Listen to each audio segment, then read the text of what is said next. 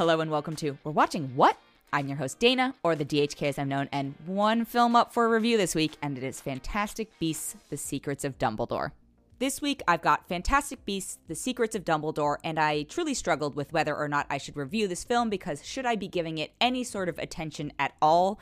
You know, I am someone who grew up with Harry Potter, loved the books, you know, has had way too much merch and and liked the movies so much and just all those things. And of course, therefore, it broke my heart to find out that J.K. Rowling is super anti trans and has not only just given really ignorant views, but has also just dug in on them. Like, there's no excuses at this point, And it seems like she's just obstinately refusing to view trans people as people or trans women as women. It's just, it's really upsetting when somebody who has such a profound impact on your formative years turns out to be a monster you know, there's just no denying it at this point. She's had plenty of chances to learn or speak to the trans community and all of these things. So, anyway, I struggled with whether or not I support these films. And then also, from a purely filmmaking standpoint, when they announced the Fantastic Beasts franchise, I was like, this is a the source material for this is paper thin. It is a tiny, tiny encyclopedia thing that she wrote for charity, and it's very small at that. How do you make this into a feature length film, let alone an entire franchise? But you know what? I was willing to give it a chance, and now three films in,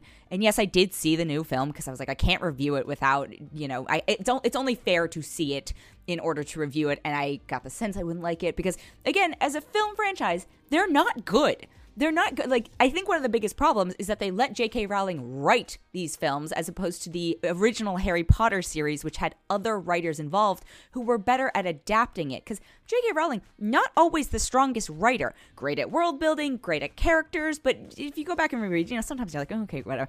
And, you know, Newt Scamander, not the strongest protagonist. I don't think everyone has to be a heroic, brave Gryffindor, blah, blah, blah, but we've seen this character from Eddie Redmayne a cajillion times the character itself is not interesting. I had also completely forgotten the first and second movies, and you know, I don't know if this needs you to remember them. In fact, I feel like they're getting further and further away from the beasts part of this, and they've just had to keep the name for, I don't know, legal reasons. And let's keep in mind that the first film came out before J.K. Rowling, like, really dug in on her anti trans views, so it didn't have that stigma with it, but it just wasn't a good movie.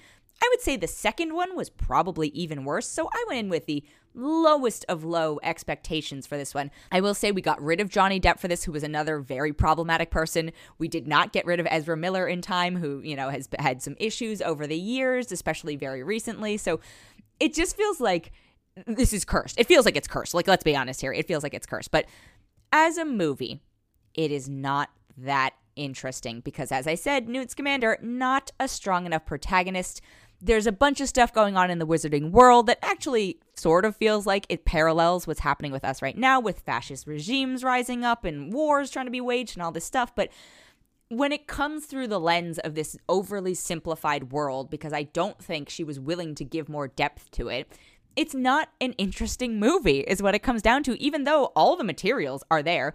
It's also very long. It's two hours and 22 minutes.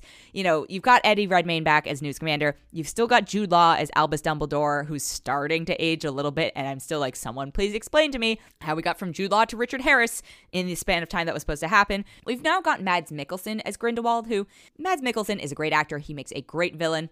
I was underwhelmed by him in this. And then here is the great irony of this film. For someone who's so anti trans, mild spoiler, but we like finally openly talk about Dumbledore being gay and him being in love with Grindelwald and vice versa and all this stuff. And again, there was all this complicated stuff where I had completely forgotten from the first few films about Dumbledore's brother and, and sister and, and uh, pledges and all this, whatever. It's just, it's so jam packed of overly convoluted plot lines and characters. There's also too many characters, so many characters, none of whom seem to stick around in terms of importance. And I get it, they're trying to build a franchise, but if we don't care about these peripheral characters, what's the point? You know, they reference a bunch of people who were in the first few movies. I was like, who? I don't remember what's going on here. It's just, oh, it's a hot, steaming pile of mess, which is a shame. And then the sad thing is, I do think it was a better film than the second film. I'm going to take a quick break and be right back. And I'm back.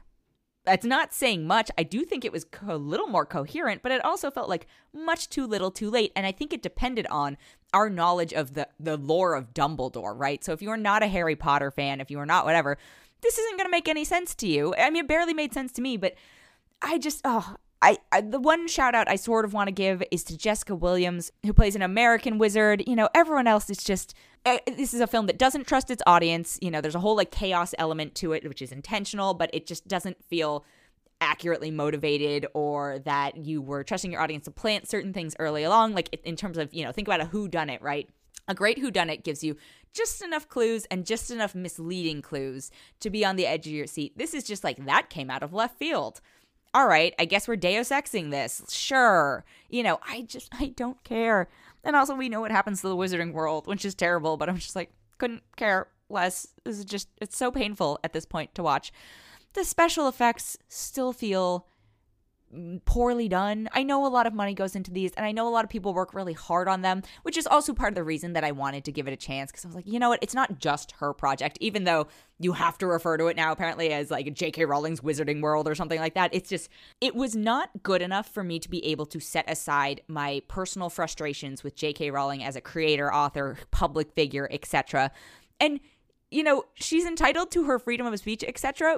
But that doesn't mean you have to say something every time, right? Like, and, uh, you know, she's also a British citizen. It's different about freedom of speech. But you know, just because you can say something doesn't mean you should say something. Although I guess I would rather know that she's a bigot than you know not, and then have it come in later. Anyway, not a good enough film on its own to justify the runtime, to justify the investment, to justify overlooking the fact that, you know, it is going to ultimately benefit her in a great way.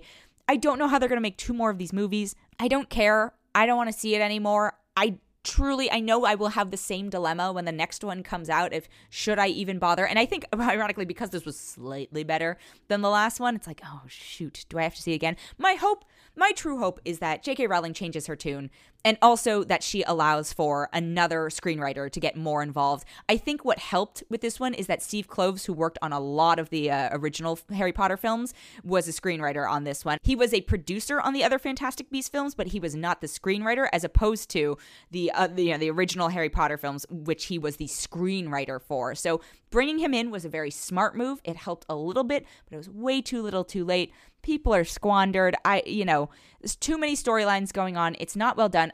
Ironically, I think this would have been better as a series, like a series on HBO Max or something like that. Instead of trying to, so much time passes between these movies as well in terms of when they come out that you forget everything and they aren't compelling enough to justify rewatching in between. So Overall, because it was just not enjoyable as a film on so many different levels, I'm going to give it two out of five. It's not the worst thing I've seen, but it just does not feel worth your time or energy.